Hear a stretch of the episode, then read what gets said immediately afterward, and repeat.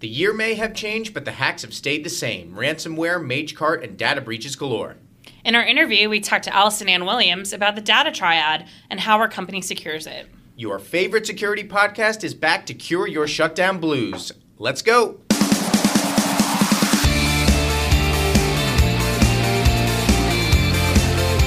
Welcome to the first Securiosity of 2019. I am Greg Otto. And I'm Jen O'Daniel.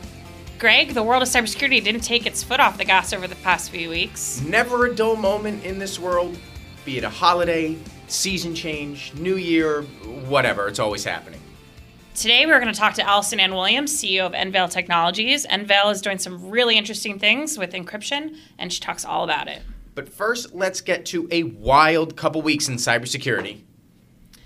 The government shutdown has really weighed on the cybersecurity workforce, with personnel at agencies like DHS and NIST either legally unable to continue working or forced to put projects on hold.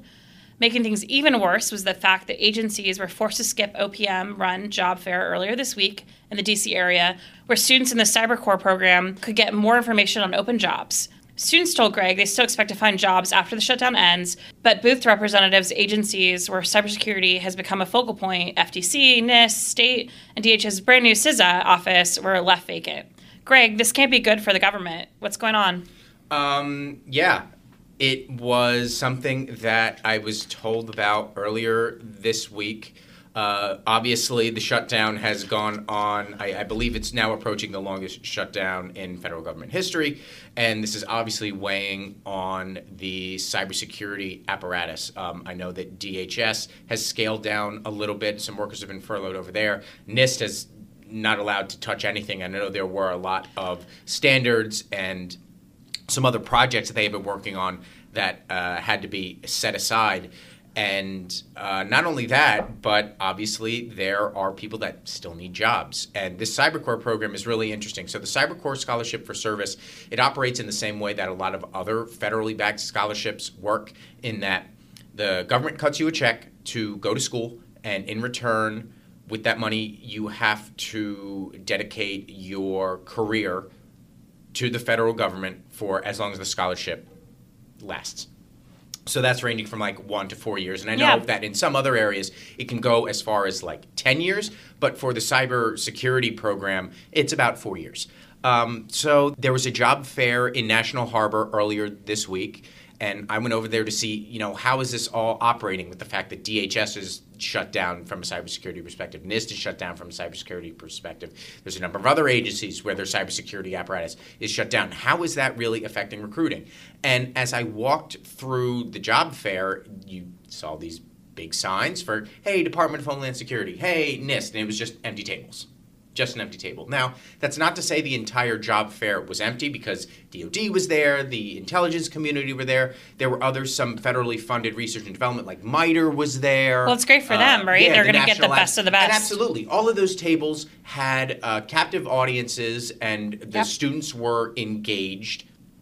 But when you're trying to get people into the civilian side for cybersecurity, and you have this brand new office that DHS has held up and you just see a vacant table that's runs I like I can't think of a worse way for the government civilian side to recruit cybersecurity. Yeah, it's not happening. Like it, it's just so bad. And I talked to some students who were, you know, they were the eager young go-getters that you usually find at stuff like this, but a quote from one person stuck out to me in that I was like, well, okay, so you're in this program for 3 years what happens if this happens again? I mean, this is now we're on, I think, the third shutdown in five years, the second in two years. Yeah. Like, th- this might happen again with the, with the, political climate that we're in. And she was like, yeah, you know what? If I miss a paycheck, I'm young. That th- this happens. I, I, I basically live on pennies anyway, so what should I expect from my federal government? Which is just a wild, mind blowing to think. Yeah, like I, I, I am still having trouble with it. Uh, almost four or five days later, the, the the rationale of some of our younger people to be like, well, my career is going to be so bad that I'm probably going to get stepped on no matter who I go to. Like, what are we doing? Like, uh, where, where one, where do you get that mindset?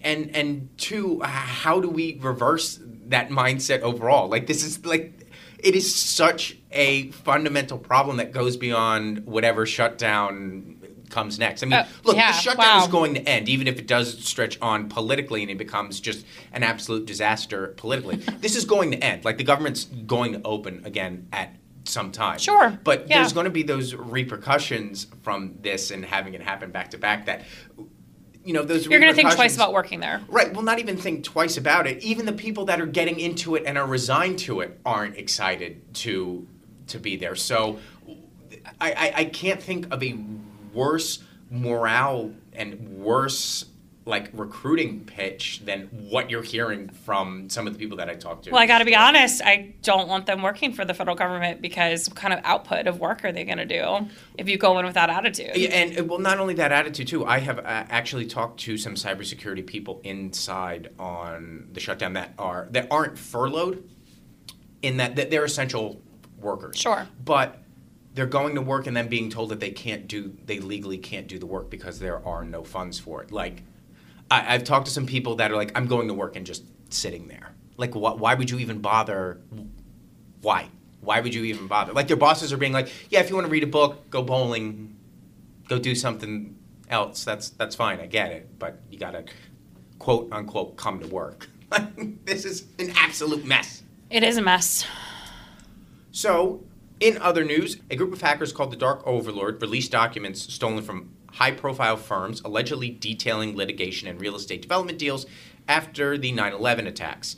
In a December 31st Pastebin post, the group said it hacked New York based real estate developer Silverstein Properties, along with insurers Hiscox Syndicates and Lloyds of London to find sensitive security information tied to the 9 11 attacks. While Hiscox confirmed the breach, both Silverstein and Lloyds denied it, raising questions about whether the Dark Overlord claims are true.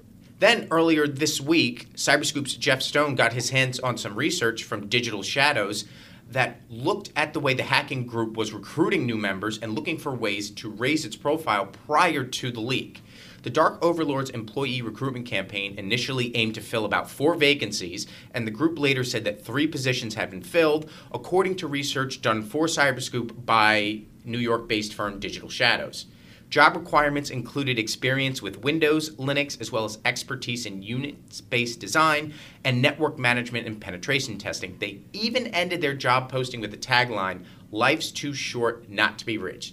Jen, sounds like a great philosophy even for a criminal enterprise. Life is too short not to be rich. So wait, so unpack this a little bit. Did that leak happen, or did So- did this happen to Lloyd's of London and, and the other The leak one? Leak happened. Jeff has been in communication with the Dark Overlord. They kind of fed us some documents to be like, look, this is real. Go go figure this out. And prior to the leak, they were like, we're gonna blow the top off of all of the 9/11 conspiracy theories that are out there. You're really gonna find out who's really behind 9/11.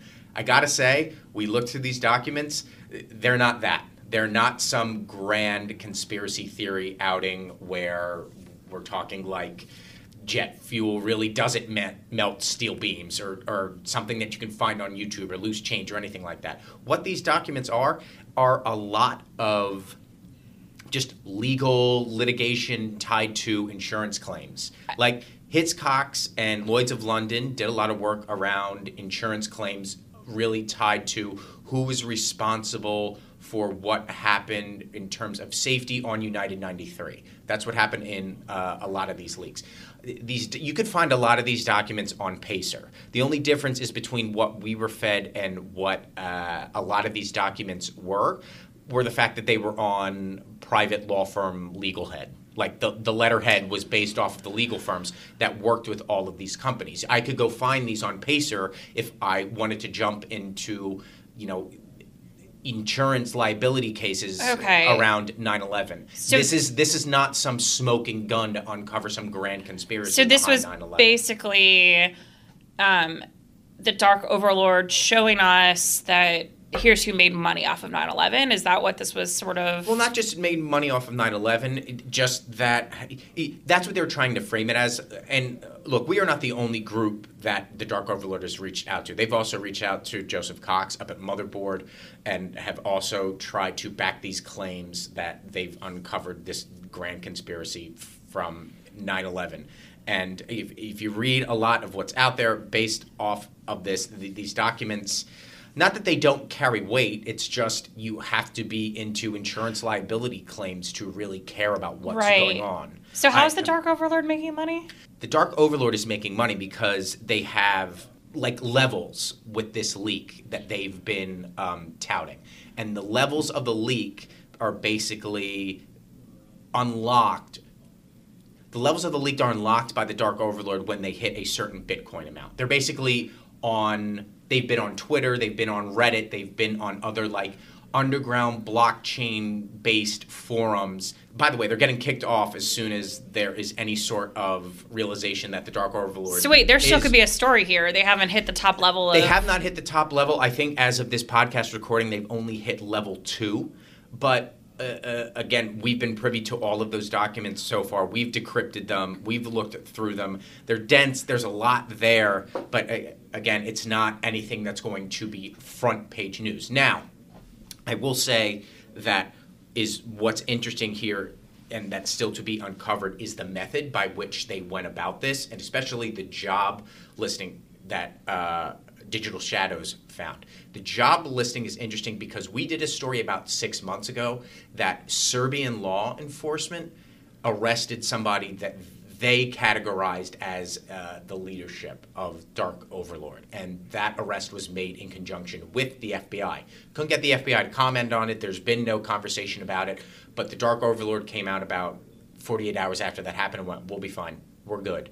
The job listing that we found shows that they might not have been good for a while. I mean, it, the job listing is really, really interesting in the fact that if you took away the fact that it said the Dark Overlord and it wasn't on some underground uh, dark web forum, this could be a job listing for any security apparatus that you could Yeah. think of. I mean, a- any company that works across Windows, Linux, Unix based stuff, which is a lot of tech companies out Yeah, there. This, yeah, this yeah. looks like your run of the mill job listing. So it's really, really interesting that they're so formal with it. And one, that they're so formal with it, but two, that they're looking for help overall. Because the group has said, no, we're good. Like, you're not going to get us. Like, we're still out there. I mean, you would like, well, assume that they'd have these connections and wouldn't have to post anything. So what do we know the Dark Overlord from? Like The? Dark Overlord is responsible for a number of hacks that have made news. Probably the most notable one is that time that a season of Orange the New Black, the hit Netflix show, Yeah. leaked early. Um, I think it leaked about a week before uh, it was supposed to come out. oh, that's boring. That happened because Yeah. the Dark Overlord hacked a production company that had been working with Netflix. Uh, I, I- I believe they were like just editing the show. And the Dark Overlord hit that company, pulled all those files, and held them for ransom. The Dark Overlord has been tied to a bunch of other stuff, particularly causing some havoc with some like Midwestern and I believe some school districts in Montana, really scaring some some people to say like, "Oh, we're going to come after your kids," stuff like that, which is messed up. But there was there was no loss of life, or nobody was hurt, or uh, thank God, or anything like that. So they had this really like almost haphazard way of finding their targets, but they are very media savvy and they uh, are very just money driven. Like this isn't a hacktivism thing. This isn't a nation state thing. This is just a loose conglomerate of hackers just causing havoc for havoc's sake. Yeah. Okay, Dark Overlord people, time to get out of your mother's basement and meet some actual people in person. So, it's. I mean, look, we're, we're going to keep following this because they do keep popping up on uh, some dark web forums and some blockchain based websites that do like blogs that are like Pastebin esque stuff. So, uh, I th- there really hasn't been any news since their latest drop. Uh, of documents, and I'm not sure that there's going to be any news, but th- they're going to find something else. Like we're going to be talking about this crew for a while. Yeah, I mean, do something interesting, please. So, attorneys for Hal Martin, the former U.S. National Security Agency contractor accused of perhaps the largest theft of government secrets in American history, said in a court filing that government prosecutors have not allowed access to evidence necessary to mount a sufficient defense. The defense seeks duplicates of the hard drives of seized devices seized from Martin, as well as copies of whatever computers the NSA used to create a database of information that is seized. The government's inadequate expert disclosures made it impossible for us to effectively prepare Mr. Martin's defense and place the trial schedule at risk. So, Greg, this is all tied to shadow brokers, right? Yes. Uh, Hal Martin is, you know, this former NSA contractor that has been you know, this case has been going around for two years. They found like 50 terabytes of data at his house, and it wasn't all digital. It was, you know, a, a lot of it was like paper. Uh, stuff that he had taken home from the NSA. But there was a huge story uh, from Kim Zetter in Politico earlier this week that showed that Hal Martin had tried to reach out to a Kaspersky researcher prior to the Shadow Brokers leak to be like, I, I need to talk to Eugene Kaspersky uh, about some some things here. And that Kaspersky researcher then turned around to the NSA and went, uh, your boy's trying to pull something here. Like you might want to go figure out what's going on. So there's starting to be some loose ties to Hal Martin and what eventually became the Shadow Brokers dump. Uh, to back up a, a, little bit, it's been a while now that Martin has been, you know, detained, not detained, but this case has been going on for a while now. And real early on, the government came out and said, we don't think that this guy is responsible for anything to do with the Shadow Brokers. And now with this story that has come out, uh, well, that may not be so much the truth. Like he was trying to do something, uh, not necessarily leaking NSA tools. I don't know, but it looks a lot shadier than it did six months ago, a month ago. But uh, on on top of this, the fact that the lawyers for Hal Martin aren't able to gather any of that evidence that the government has, like it's not, that's not a great look. Like I would imagine that the lawyers for Hal Martin are reading this Politico story and going, "Why don't why don't we know that? Like why why can't we have that? And why are we reading about it in Politico and not getting it in our Discovery?" I mean, from- yes, but look, um, he should have had any of that data in his home. It's treason. He should be tried for it. Um, throw the book at him.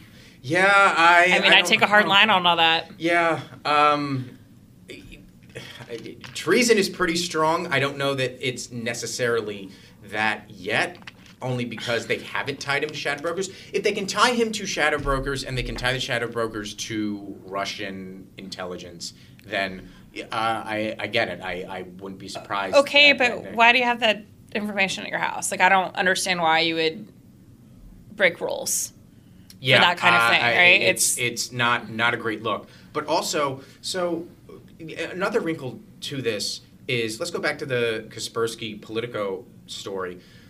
All of this had been going on under the auspice of Kaspersky's fight with the U.S. government. The fact that the U.S. government had said that Kaspersky was a threat to national security. Yet, Kaspersky was sitting on the fact that an NSA researcher reached out to them and then they turned around and informed the NSA that, yo, your boy is, is out here like talking publicly about all of this yeah. information. You would think that even in a sealed legal atmosphere that Kaspersky would go, wait, you think we're a threat to national security? Look what we just did for you. Yeah. Like I, I don't I, I'm really at a loss for words as to how Kaspersky and their legal defense wouldn't turn around and go, You're gonna call us a threat to national security, but we just did you this huge solid with all of these tools. Like there's a lot like this little revelation, the fact that he was DMing Kaspersky researchers may be little in a vacuum, but it's such a crucial detail to the it way that all detail. of this unfolded yeah. that I, I like we're going to be focused on this little detail for months to come. Yeah, absolutely. So, in the other corners of the world, a trove of personal data on hundreds of German politicians and public figures was dumped on Twitter, the latest in a series of data security issues for officials in that country. The leaked data include non sensitive information such as email addresses used by German Chancellor Angela Merkel, and in other cases, sensitive details like credit card information, online chats, and addresses were exposed.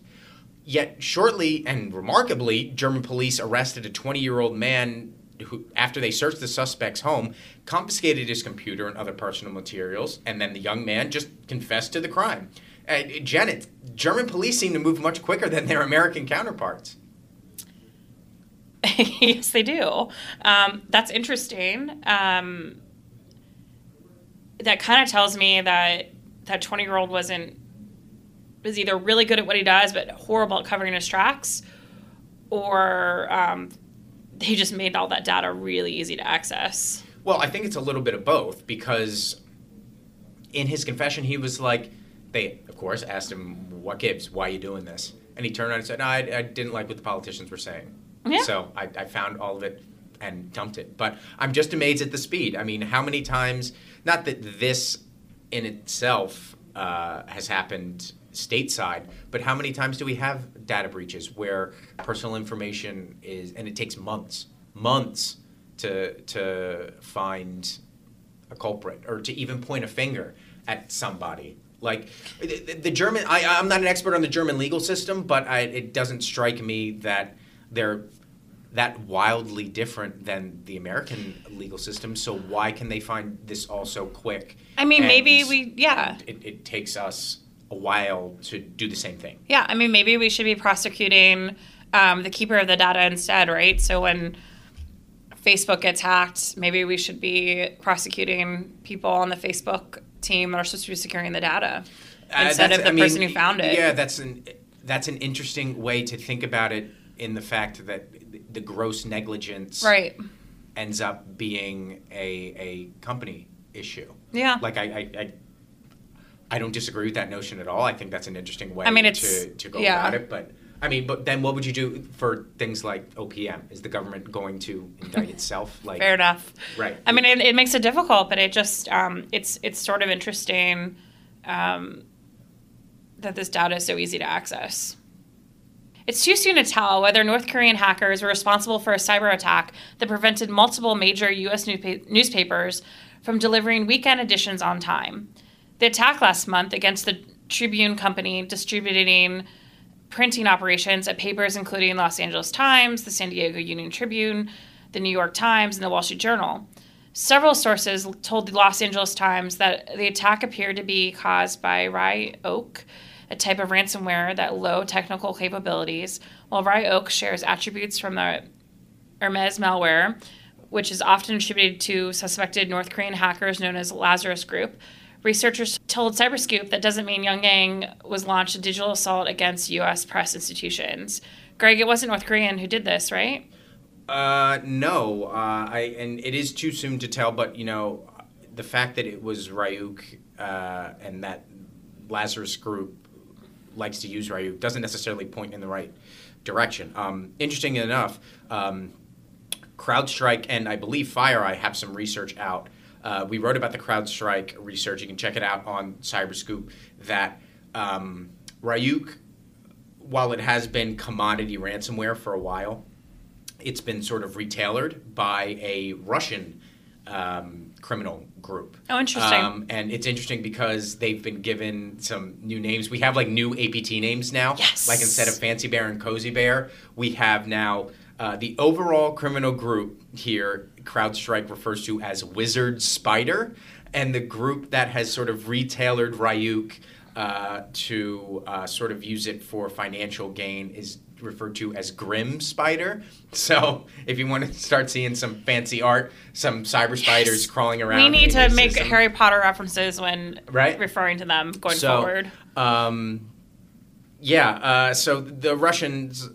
Russian criminals have been using Ryuk. Now, that is to say that that doesn't mean that the Russians are necessarily behind this attack on major U.S. newspapers as well. The- the- we don't have an attribution for that yet. But it's interesting to see that this is the ransomware variant that now is causing all of the problems. Like there's been Locky ransomware, and uh, we've talked about that for Yeah. for forever. There's, um, I mean, we could talk about the different variants for hours, but it, it, it's always so interesting to me to see just which one is the one that becomes like the latest weaponized ransomware because there, I mean, there are tons of different variants. So it, it, it's always fascinating to me to see like, like, just like they've spun a wheel, and it's like, okay, let's fix this one. Okay, great. Now Yep. it's it's back out there. So uh, this is what a lot of researchers are watching for. I don't think that it's necessarily behind this Tribune Company attack. And uh, t- th- th- there was also I want to point something out. There was a lot of noise kicked up by journalists, not necessarily cybersecurity journalists, just journalists overall. That when this first happened, they were like. attack on the free press like this is a dangerous for our democracy and it's like uh, guys like I mean, who gets a print newspaper let- anymore? Let's let's let's calm down. Like Yeah. this was disruption, but this is also an ICS security thing. Yeah. Like maybe don't put your printing presses on the internet. Like it's it's just that. and and you can get your news elsewhere. Like it's it's okay if there were some online. people on the West Coast that didn't get their printed edition of the San Diego U- Union Tribune. I imagine they probably dialed it up on their phone and got what they were getting anyway. This isn't the, the end of the press. Like let's everybody calm down on that front. Interesting. So Marriott International revised their numbers from their big breach, saying that now 383 million only customer records were stolen in uh, the data breach, down from the original estimate of 500 million. However, 25.5 million passport numbers were also compromised in the breach, with 5.25 million passport numbers just stored in plain text, not encrypted at all. This provided hackers, of course, with a valuable means of stealing identities, and the hotel chain previously said it would compensate customers for passport replacements if they can prove they have been victims of fraud. The company also said that it believes approximately 8.6 million encrypted payment cards were also involved in the attack. Jen, do you feel better since the numbers went down, or worse about the fact that the passports were in plain text? Um, can we just stop and talk about the plain text? They're only replacing passports if they can prove fraud. They should be obligated to pay for the 5.25 million passports to get replaced. And I would not be surprised if that is part of pending legal, l- pending legal like litigation I mean, there's- coming. Like, Yeah. that, that's not. They're not going to leave it up to the, uh, you know, good faith of the I mean, company. Like, I have to this is prove- one of the biggest hacks in the world. Um, you're going to have class action lawsuit. That is a class action lawsuit, absolutely. And you're probably going to see some judge go, no, no, no. You, you will. Yeah. You will compensate. Customers. I'm sure there's a bunch of lawyers right now getting ready on a Oh, class action absolutely. lawsuit. Th- This is, I mean, this is going to stretch out for months. This is ridiculous. Years, just like any other of, of these um, big hacks. But passports in plain text, like I just, uh, I, I, I'm at a loss for words. Like, why? What? Why? Yeah. Why would you? And I mean, why and, would you do that? And re- revising down from 500 million to basically 400 million it is same difference. Yeah, right. Still I mean, big well, number. whatever at that point. Yeah. Like, you, you're still wrecked beyond belief. Yeah. So the FBI has sounded the alarm about security vulnerabilities in a widely used port connection in buildings, calling attention to an often overlooked segment of critical infrastructure. In a private notice, the Bureau said the port connection, which allows building operations to communicate with control systems in buildings, leaves unpatched devices on those networks exposed to hackers. Major universities, state governments, and communication companies are among the organizations affected. Security experts told Cyberscoop that the building automation sector is lagging behind others, partly because there is money, partly because there is less money in the sector. Greg, what type of systems are we talking about here? So think about all of the uh, automated ways that a building can run now, particularly around like just HVAC systems or automated security systems. Um, you know, think about all of the key fobs that we have when we go into um, enterprises to swipe ourselves into buildings. Or I know in our office between six o'clock and six o three p.m. Uh, during business hours, uh, Monday through Friday, between six o'clock and six o three, our HVAC system kicks off. It's almost it's funny. It's almost like a steam whistle back in the early Oh, twentieth yeah. century. Yeah. That's like okay, work day's over. Um, all of that stuff is automated, and it's all just like anything else. It's all on computers now, and those computers, more often than not, tend to be connected to the internet. So yeah, this isn't the sexiest stuff when it comes to ICS security. Like we're not talking about the power grid or an oil refinery or anything like that. But it's still dangerous because, I mean, uh, think back to the way that the Target hack happened. They found a way into the point of sale Yep. system through the HVAC Yep. system. So if there are some basic networking functions that have alarming security vulnerabilities, and we know the way that computers like this on the ICS side are connected to the internet, well, you've just created uh, a pathway to get into a network, like Yep. not through the side window, like almost like the Shawshank Redemption, like crawling through the pipes and you know popping Mm-hmm. Oh, yeah. open a sewer grate and you, you're in a system. I mean, yeah, it's always going to be easier to phish somebody's email to get into a system until maybe you start listening to cybersecurity uh, experts and all of that stuff gets patched. Well, now there's this. And again, yeah, this isn't sexy and there isn't money in this sector, but if you have these glaring vulnerabilities, hackers are going to find their gotta way get in. fixed, So yeah. that's why the FBI has sounded the alarm on this. I mean, and this is good on the FBI for doing their due diligence and putting these uh, security alerts out there to say, hey, um, look, this isn't the this isn't necessarily like uh, you know uh, uh, a Windows patch that needs to Yeah. happen now. Like this isn't threat level red. Like this is uh, you know TLP green.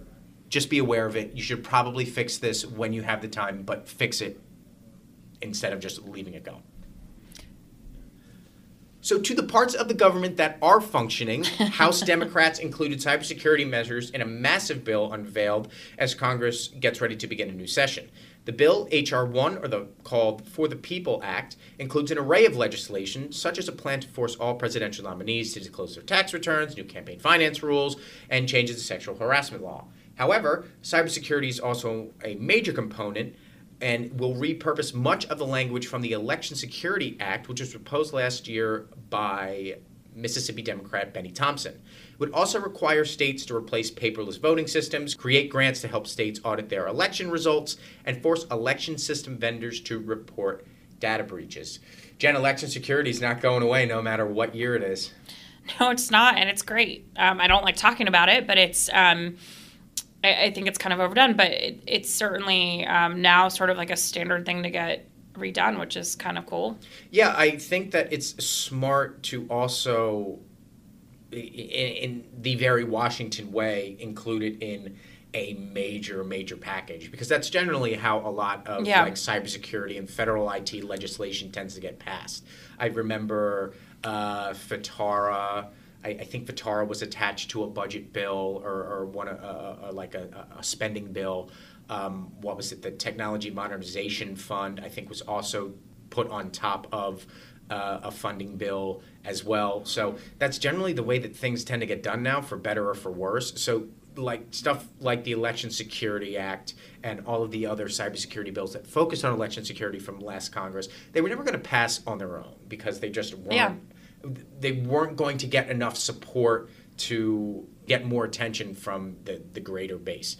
So I think attaching it to a bigger bill like this is a smart way to go about it. Now, it could very well just be paired off as this thing gets pushed through the House and the Senate as, you know, that happens on bills. But at the same time, I, I really like the effort that this isn't going away and they're trying, you know, every way that they can to try to to get this codified.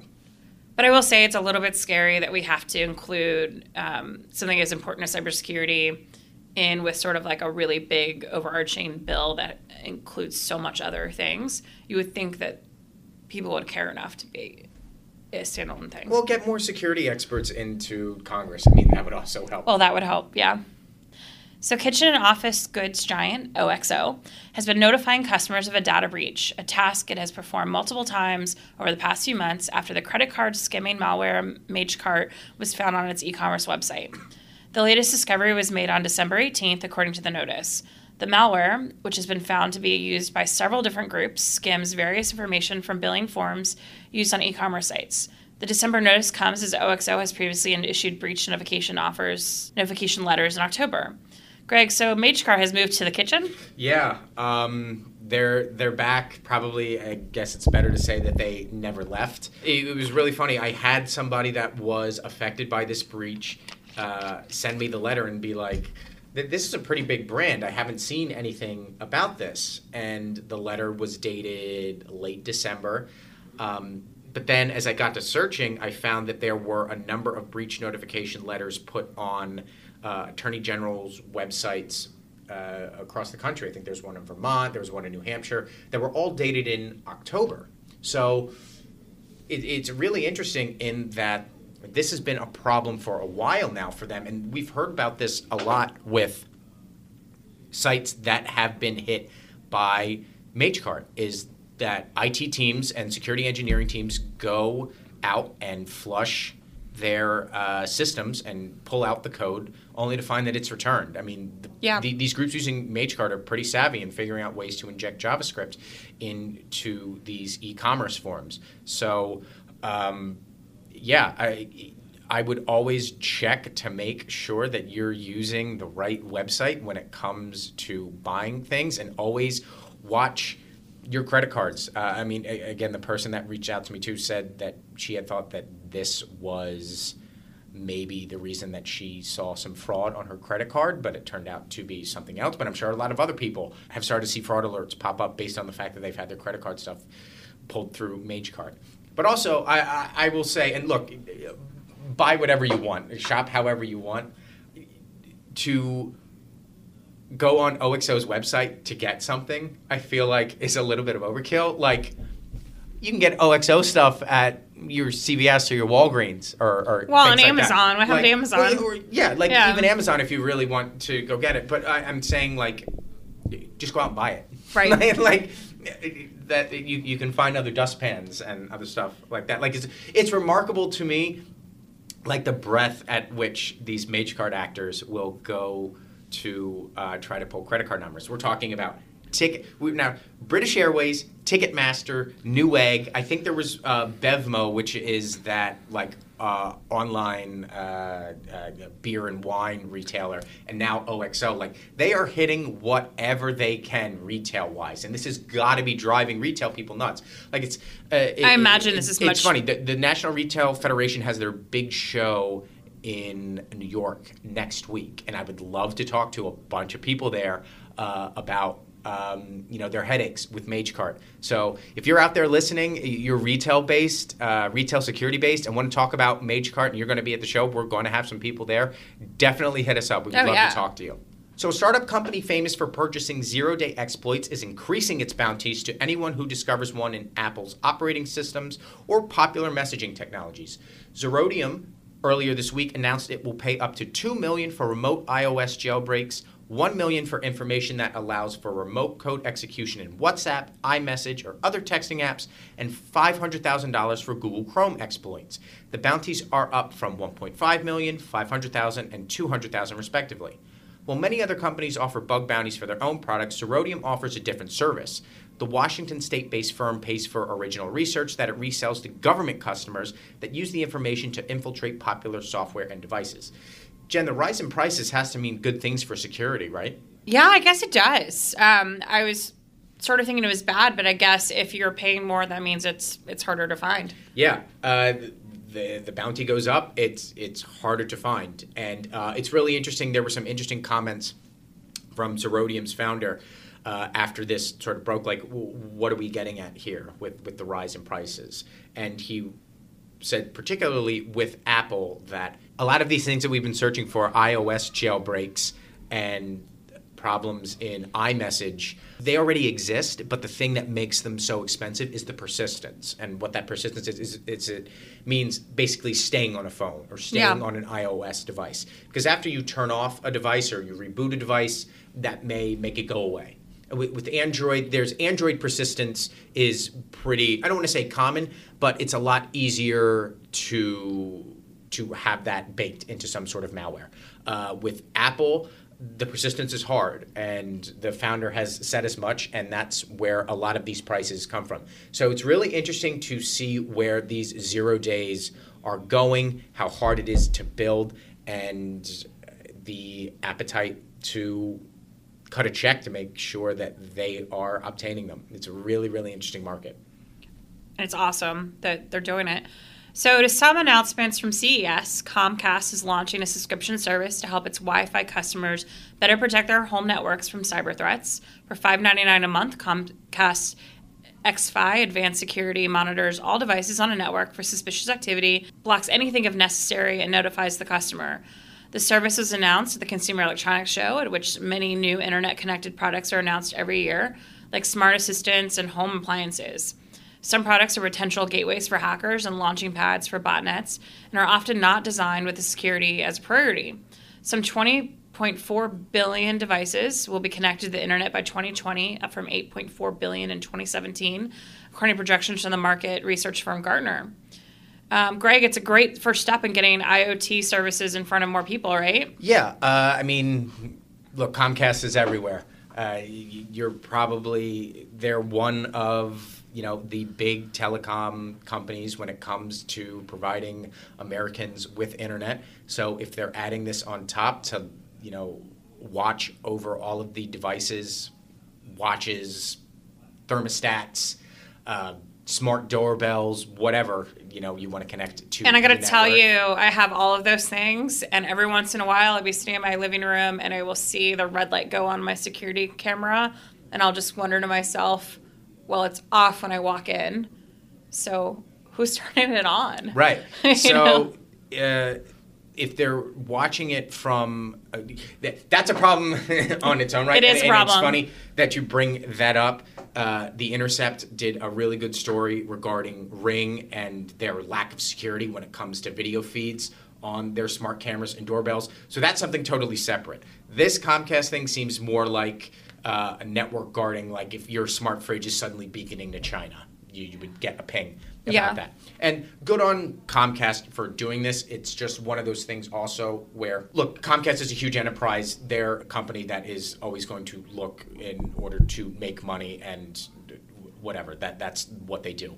I think that this could be even better for consumers if this was just part of a package. Like it's not just an add-on the same way it's an add-on to your cable system if you want Cinemax or something Right. like this. Like put it in there and maybe bake it into the fees that come into your your internet bill. I mean, I guess that is just the same thing. It's just a matter of like semantics, but still at the same time, like stuff like this should be standard. I feel should be standard. That, that's what I'm getting Yeah. at is that we're moving to a world we, we've heard about this this entire decade that we're moving to a world where there's just going to be billions and billions and billions of devices on our networks by the time 2020 hits well we're 360 some days from 2020 so this isn't just something that should be necessarily available for somebody that just wants to cut a check. Like this should be part of a standard package. It should be standard, yeah. you should get, and not just from Comcast. Cox should be able to do this. Verizon should be able to do this. RCN should be able to do this. Any telecom should be able to do this. Yeah. So it's a good first step, but I think to go that extra step, which is needed just for the overall health of our digital lives, that this needs to be part of standard packages when Absolutely. it comes to the internet. Absolutely. So, also at CES, Yubico announced two new security keys as the company continues to make its line of hardware authenticators available on more platforms. The new security key NFC is a USB A key that has near field communication capability, essentially merging features that were separately available on some of Yubico's products into one key. That key is now on sale for 27 bucks.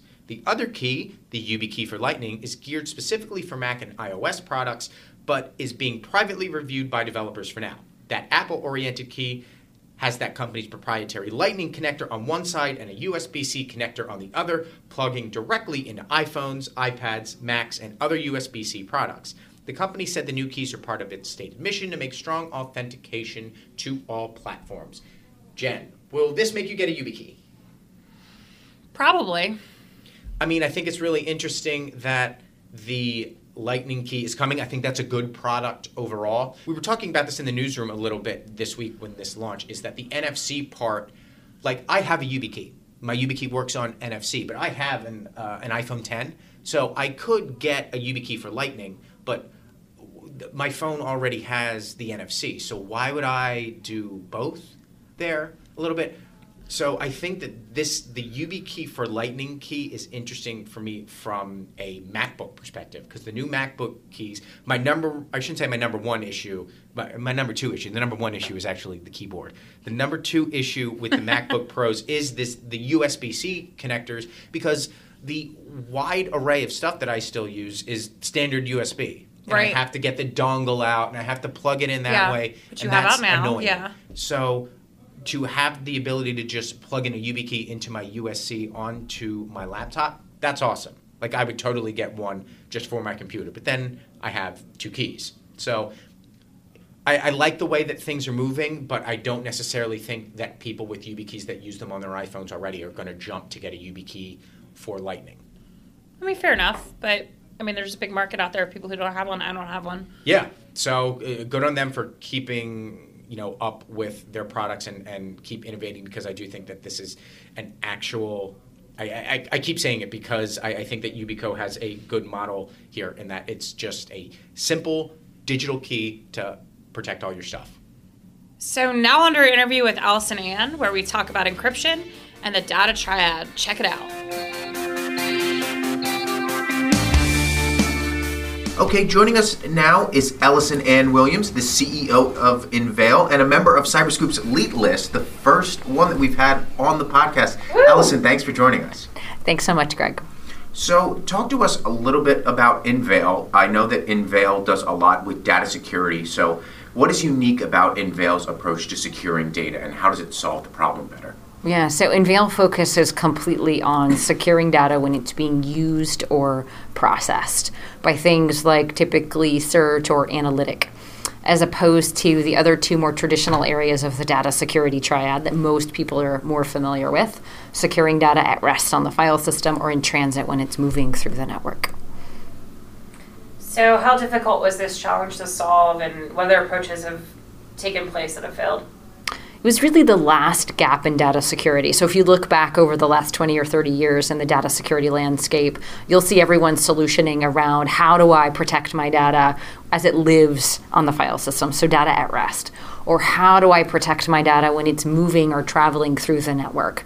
But people just weren't able to crack how do I protect it when it's being used or processed, which is why we call it the last gap in data security. So this was predicated on some breakthrough that occurred inside of the US government, uh, specifically an area of encryption called homomorphic encryption that allows you to process data in a completely encrypted state. So really closing off that last gap of data security to make sure that it's protected, not only when it's at rest and in moving around the network, but also when it's being used or processed. So, I know that you talk a lot about, we've talked about it before, the data security triad. Talk to me a little bit about what that is. So, three components to data security that compromise uh, the data security triad. So, securing data at rest on the file system, so standard file based encryption or in storage technology types of encryption for your data. This is when, for example, you want to make sure that your credit card number is protected as it's being stored in your database. The second element of the data security triad is securing data in transit. So when it's moving through your network. So, for example, as you're moving data from your on prem environment out to the cloud, or it's traveling internally within your organization. And then the third element of the data security triad is securing it when it's being used or processed. So if you think about it, the way people most often typically meaningfully use or process data is by running some kind of a search or analytic over it. So that's the third pillar. When you're processing that data, when you're searching it, when you're going to then go find that credit card number that you stored securely at rest in your database and pull that out so that you can do something with it. It's when data becomes most valuable. So, we were saying, data is often an organization's most valuable asset give us an example of the conversations that you're hearing inside enterprises, whether it's from the public sector or the private sector, because I know Enveil has done a lot with the government. Talk to me about the changing conversation that you're hearing when it comes to the way that enterprises are securing their data. So, enterprises are thinking about data more holistically. So, not only how do I secure it within my walls, but as people move to the cloud, how do I secure it there? And then what does that really mean? Because typically as we've talked about over the last you know couple of decades they've looked at the problem in a very narrow sense. Whereas you know i've got data it's a very valuable asset to the organization. If people are trying to break in and steal things they're trying to steal data because that's where the value is. So how do i just keep it protected as it's being stored but those conversations change completely when you look at processing data outside of your walls. And you have to take that more holistic view because it's very easy for them to go and apply the same technique to encrypt their data at rest in other locations like the cloud. But what happens when they go use it or process it? It gets decrypted off of that storage technology and then it's all available for an attacker or a system administrator or anyone that you don't want to see that valuable information out in that environment that you don't own or control anymore. So it's a more holistic look at not only how do I protect it at rest in that environment and as it moves back and forth from my spaces out into the cloud, but also what happens when I go use it and process it and making sure that it's protected in that uh, element as well. Let's step back for a second. How did you get into cybersecurity? Oh, that's a long story. Uh, so I spent quite a bit of time at the National Security Agency. So I was a mathematician by training, uh, almost completely by accident.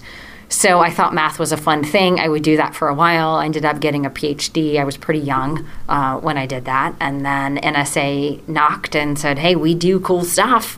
We can't tell you what we do.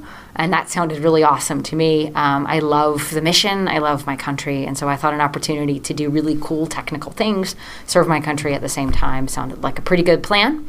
So I went into the National Security Agency, which is the largest employer of mathematicians in the world. I didn't know that. Okay, that's yeah, interesting. largest employer of mathematicians in the world. They really employ mathematicians for their ability to think critically about a problem, not necessarily for you know core paper pencil equation solving or theorem proving on a daily basis. Even though uh, we do a fair amount of that too.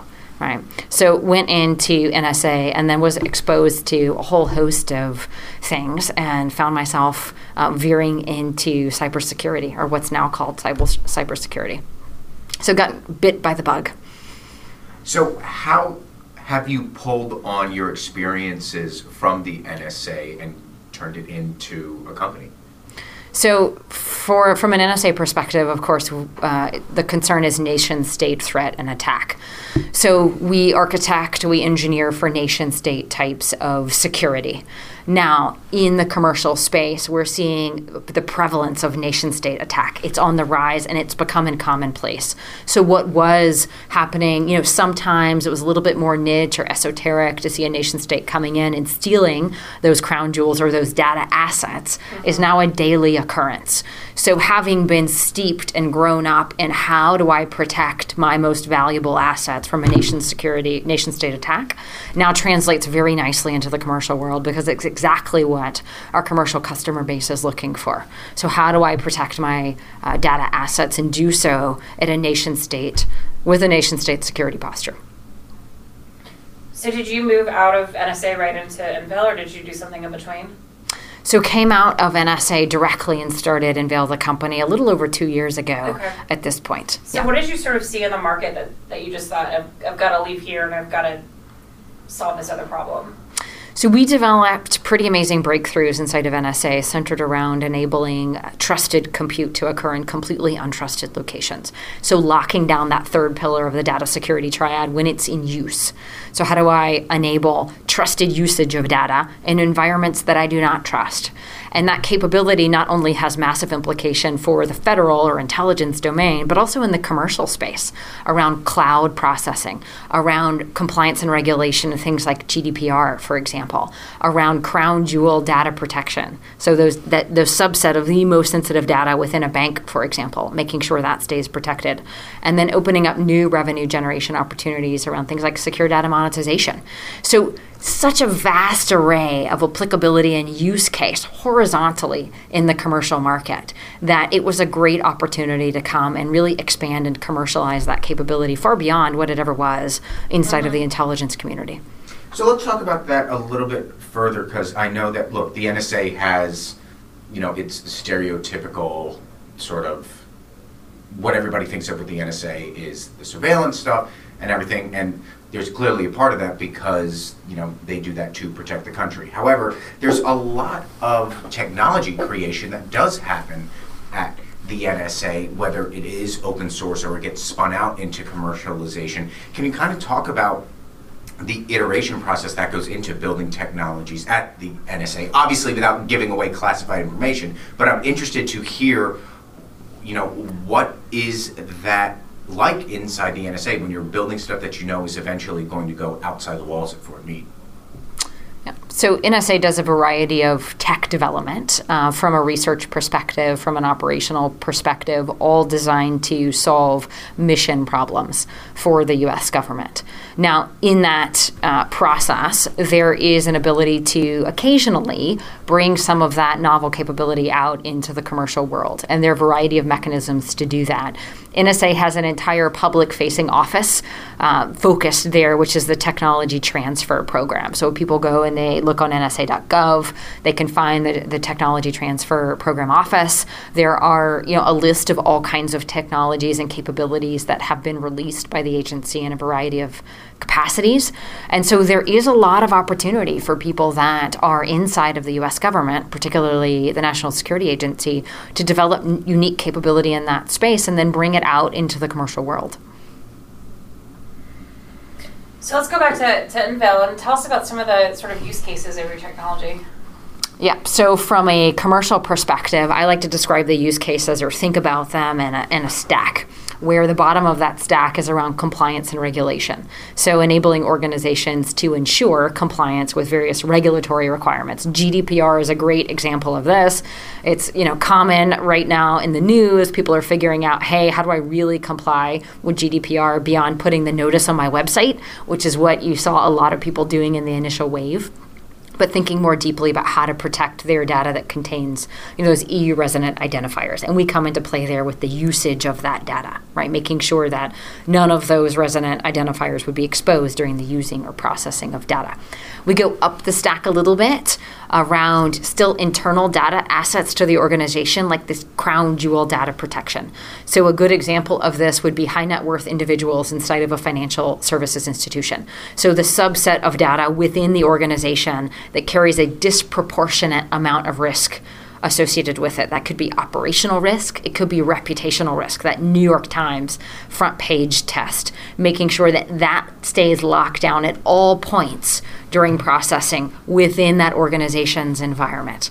Then, if you move a little bit further up the stack, opening up new places that people can securely process workloads, places like public cloud come up a lot. You know, everybody wants to migrate and move out to the cloud for a variety of reasons, but the big pause is okay, how do I do that safely and securely? Make sure that my data, my customers' data, is protected out in that environment. So, we enable people to do that.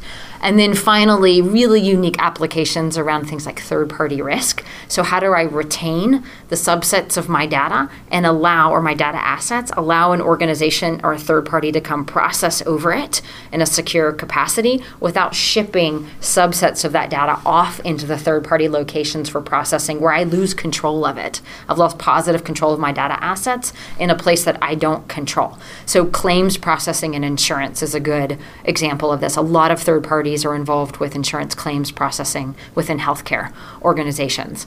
And then finally, the one that I think is most exciting is opening up new revenue opportunities for organizations around secure data monetization. So, powering premium services whereby uh, organizations can now monetize their data assets by allowing others to come and securely process over it within their environment. And I feel like that's so important because we've seen just, especially in the past two weeks, just breach after breach mm-hmm. after breach, where a lot of people are getting upset because they realize that their data is being monetized, but not necessarily protected. So I feel like you've kind of stumbled upon a solution here that, look, the, the, the making money off data isn't going to go away because obviously it is so lucrative. As, as much as we would like to talk about really driving home privacy laws, that there's still going to be a lot that goes into that, and it's going to be a ways off. So by securing that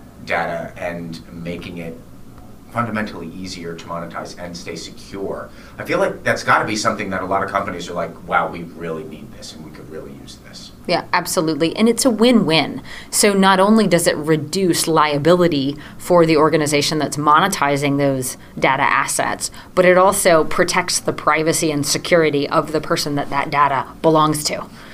So it satisfies both. So I want to get your thoughts on some of those breaches that uh, have recently come up because with things like Marriott and Google Plus, and they're all flooding into my mind. There's been so many. Um, is would be securing would securing their data prevent them from being written about on websites like Cyberscoop? Like, I know there's a lot of talk about never finding a silver bullet, but I feel like securing data would go a long way to making sure that a lot of these breaches never hit the pages of all the tech websites.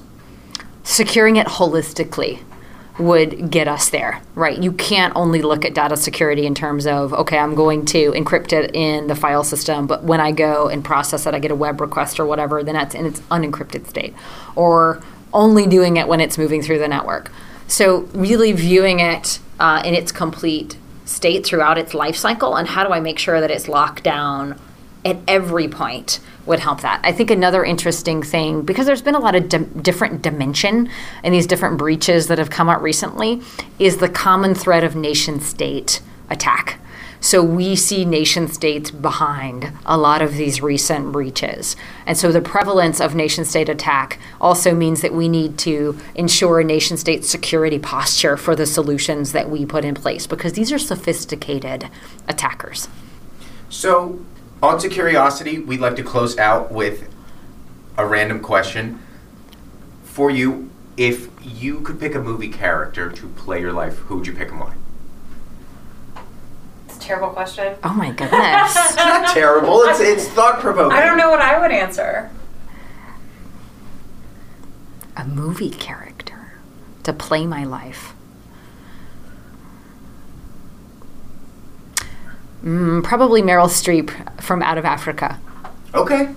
Okay, there. I'm not familiar with that movie, but I mean, can, you can't go wrong with Meryl Streep. And I mean, She she, she was awesome. her? She Yeah. was an extremely she played an extremely strong female character that went out to Africa, um, followed her would be husband. He basically left her in the dust, and she stood on her own and ran a farm against all odds. When at a time when females did not do that, great. And she's beautiful. So. Oh, there, there you go. Can't go Dang, Streep. Ellison, really appreciate you hopping aboard with us. Thanks again. Thank you. Thanks so much. Thank you to Ellison Anne for talking to us a little bit about what Enveil is doing and all about the data triad. Okay, Jen, that was a lot. That was a lot. That was a lot this week, and I feel like it's going to continue to be a lot because there's just a lot going on this month. This is actually a pretty big month for cybersecurity events. Um, are, are you doing ShmooCon? I'm doing ShmooCon. How about you? Yeah, I will be around at ShmooCon. Like I said earlier in the podcast, we're going to have some people at the National Retail Federation. Uh, we're also going to have some people at the S4 conference down in Miami talking Nice. about ICS stuff. So we're going to have a lot this week, and we're going to have a lot over the course of the month. A lot of good things uh, setting up uh, the year for 2019 in cybersecurity. So uh, look forward to talking about it all over the course of the month and the year.